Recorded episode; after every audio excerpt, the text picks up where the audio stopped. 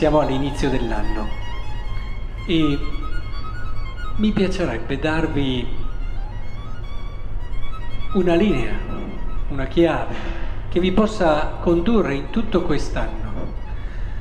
È una riflessione programmatica fatta in modo molto semplice, ma che spero possa servire a tutta la comunità per vivere un anno realmente straordinario un anno diverso da tutti gli altri, un anno speciale, un anno immersi nel Vangelo.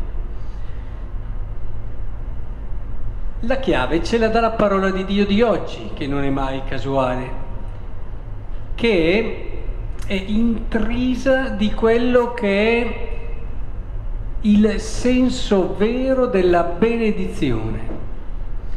Ascoltiamo cosa dice la prima lettura. Il Signore parlò a Mosè e disse, parla ad Aaron e ai suoi figli dicendo, così benedirete gli israeliti e direte loro, ti benedica il Signore e ti custodisca, il Signore faccia risplendere per te il suo volto e ti faccia grazia.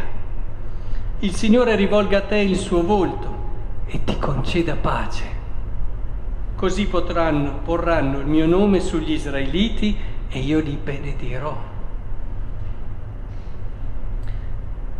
Non so se comprendete questa benedizione che raccoglie in sé quello che al tempo dell'autore erano le cose più grandi, l'essere custoditi. Chi è che non desidera essere custodito? È un'esigenza essenziale faccia risplendere in te il suo volto, il volto di Dio, quanto di più bello ci sia. Ti faccia grazia. Essere nella benedizione di Dio è essenziale per vivere bene quest'anno, ma essere nella benedizione di Dio significa anche essere nel dire bene di Dio benedire, dire bene. Dio dice bene di noi, essere in questo suo vedere bene di noi, il suo vedere positivo su di noi, che si vede subito anche nella seconda lettura. Quando venne la pienezza del tempo, Dio mandò suo figlio, lo abbiamo appena meditato in questi giorni, che si è fatto carne. E un Dio che si fa carne dice bene dell'uomo perché dice io voglio essere una cosa sola con lui. Io rendo l'umanità capace di Dio. E poi anche questo che voi siete figli lo prova il fatto che Dio mandò nei nostri cuori, noi siamo figli. Ci può essere un dire bene maggiore Dio ci considera figli, c'è qualcosa che tu puoi sentire più tuo di un figlio? Il figlio è roba tua, è carne della tua carne, è sangue del tuo sangue. Nel momento in cui Dio dice bene di noi e ci dice che siamo suoi figli, dice che siamo roba sua, siamo roba sua. Insomma, quello che il salmo che abbiamo pregato insieme, il Salmo 66, ci ha ripetuto, Dio abbia pietà di noi e ci benedica, su di noi faccia splendere il suo volto perché si conosca sulla terra la sua via, la sua salvezza tra le genti. È ciò che vorrei entrasse più che mai nella nostra vita di credenti quest'anno, la benedizione di Dio. Da cui poi nasce l'impegno che vi voglio lasciare, cioè quello di imparare da Dio che dice bene di noi a dire bene degli altri. Questa è l'idea chiave di programma che vi lascio per tutto il 2016. Imparare a benedire, imparare a dire bene degli altri.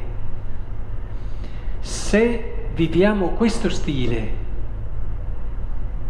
noi entreremo in una dimensione che ci aiuterà a scoprire cosa voglia dire gioia. Il Vangelo, quando ci parla dei pastori che se ne tornarono glorificando, lodando Dio per tutto quello che avevano udito e visto, proprio così, nel momento in cui noi faremo l'esperienza di Dio che dice bene di noi, ma che rimane come a metà, incompiuta, se poi non è seguita dal nostro dire bene, non solo di Dio, ma del fratello anche, ecco che anche noi torneremo a casa e faremo sentire alle persone che ci incontrano che abbiamo trovato il tesoro della vita.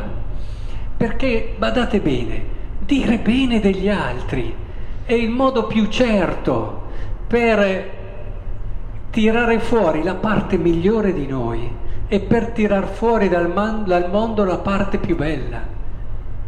Pensate che bella una giornata dove noi ci siamo impegnati a a trovare il bene nelle persone che ci stanno accanto, alle persone che incontriamo, allargando l'orizzonte a quello che vediamo e sentiamo.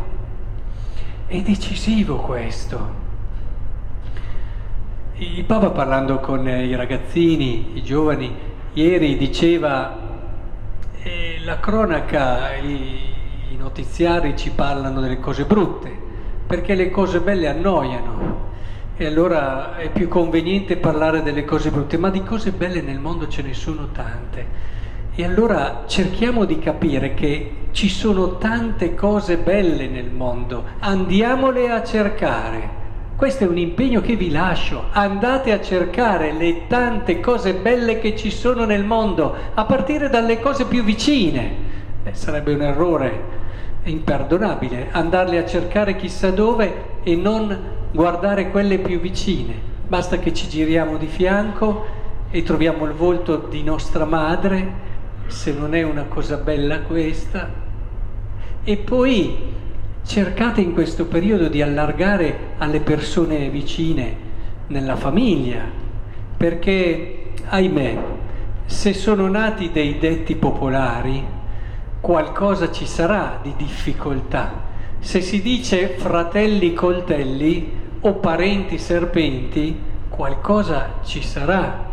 È l'occasione buona se qualcuno avesse qualche cosa in sospeso quest'anno 2016 per imparare a dire bene anche di loro.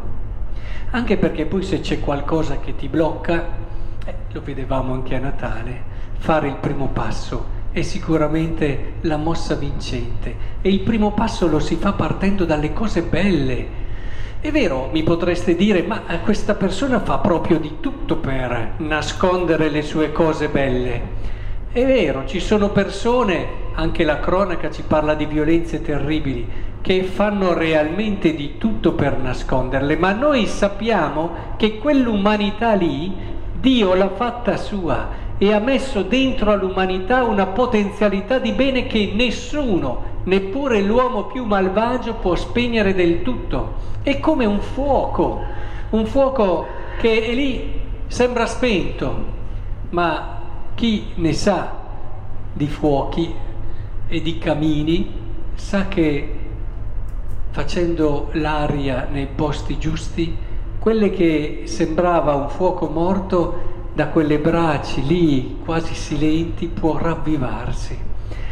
Ed è importante che noi abbiamo questo stile, a partire dai più vicini, dicevo, nella nostra comunità, che è bello quando diciamo bene gli uni degli altri e non ci fermiamo ai limiti e difetti che ahimè abbiamo tutti. E non ci fermiamo ai peccati che commettiamo tutti, come ci ricordava la lettera di Giovanni. Ma avere questo stile che, e se, e se fate fatica, insomma io faccio fatica, eh, magari alcuni sono venuti no, a volte a dirmi faccio fatica, bene, è questo il luogo e il motivo giusto per pregare e per vivere il servizio con uno spirito giusto, perché guardate bene, ci possono essere persone che fanno servizi ore e ore, pregano 5, 6, 8 ore al giorno, ma se non dicono bene del fratello non conta niente. Conta niente, eh? Cioè, come dicevo, e quando lì fai fatica, allora capisci anche il senso della tua preghiera. Con questa persona faccio fatica. Bene, prega. E ho pregato un'ora ma ancora faccio fatica. Prega di più. Impegnati nel servizio impegnati ad andare più in profondità, a conoscere te stesso, anche il tuo limite che ti aprirà il cuore per capire meglio l'altro. Fai un vero e proprio cammino spirituale, perché se il cammino spirituale non ti porta lì, non serve a nulla, anzi ti può fare anche male, perché magari ti senti migliore degli altri ed anche in grado e quindi abilitato a giudicarli. Perché io faccio questo, questo, questo e questo, quindi posso giudicare l'altro. Ora, è lì che dobbiamo mettere il cuore del nostro impegno. State tranquilli che se riempiamo la nostra vita di benedizione, di dire bene, ah beh, capiremo qual è la gioia. Non avremo bisogno di andare in cerca di soddisfazioni, perché le soddisfazioni sono spesso il surrogato di una gioia che non c'è. Proprio perché non ho la gioia ho bisogno di tante soddisfazioni e ne ho diritto a tante soddisfazioni, ma perché non ho la gioia. È dalle cose più semplici che nascono le gioie più grandi. Lavoriamo allora in questa direzione perché il Signore possa riempire questo 2016, soprattutto possa riempire la nostra comunità di benedizioni. Si sta bene in una comunità dove si benedice e dove ci si dice bene gli uni degli altri. Si sta bene, si sta come in una casa, si sta come in una famiglia, si comincia già a gustare il paradiso, si è efficaci nell'annuncio, perché non dimentichiamocelo che dove dei, i cristiani si vogliono bene, e il dire bene è la base della comunione, eh?